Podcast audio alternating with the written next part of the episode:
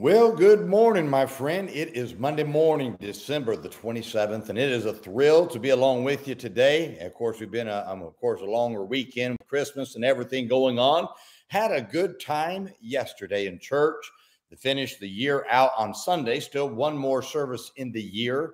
And um, I'm looking forward to that service to see what God's going to do on Wednesday night.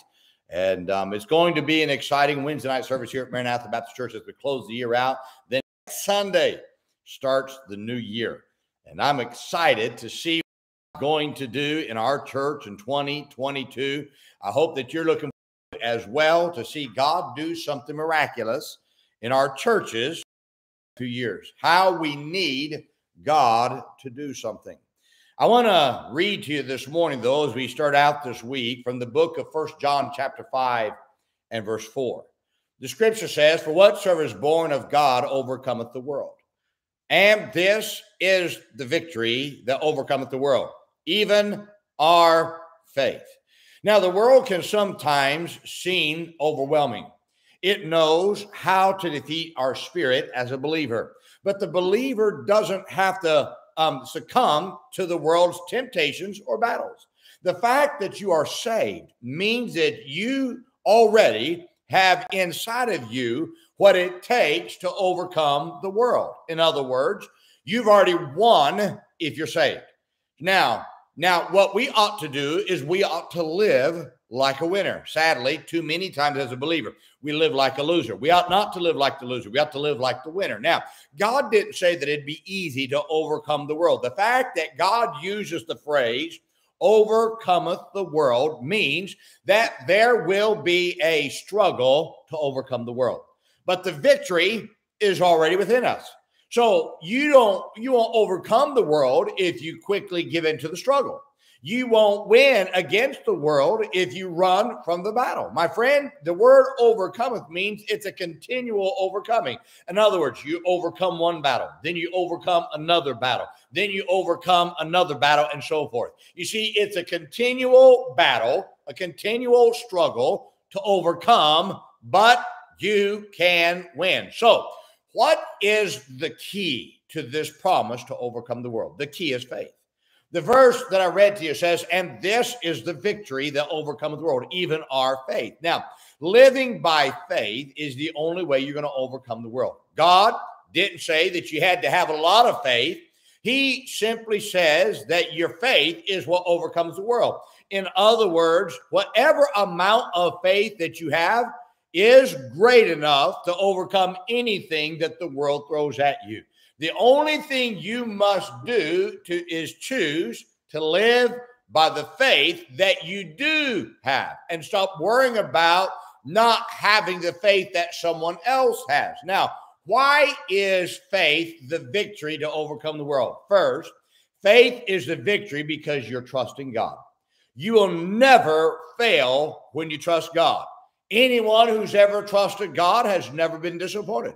Anyone who's ever trusted uh, man has always been let down. You're always on the winning side when you have the faith to trust God. Second, faith is the victory because faith is what grabs God's attention. It pleases God when the believer lives or acts by faith.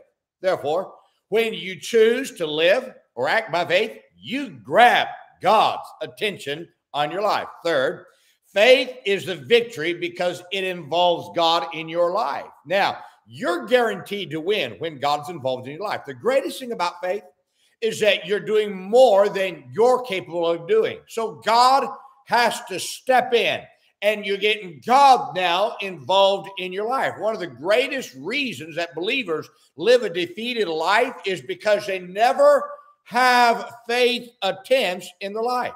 When all you do is what it takes for your abilities to do, you're leaving God on the sidelines.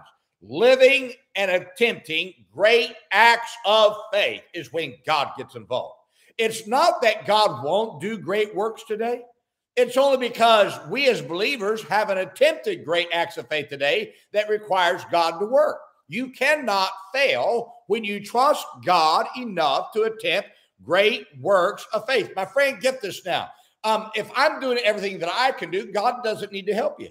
But when you step out by faith and you do something greater than yourself, now it takes God to get involved.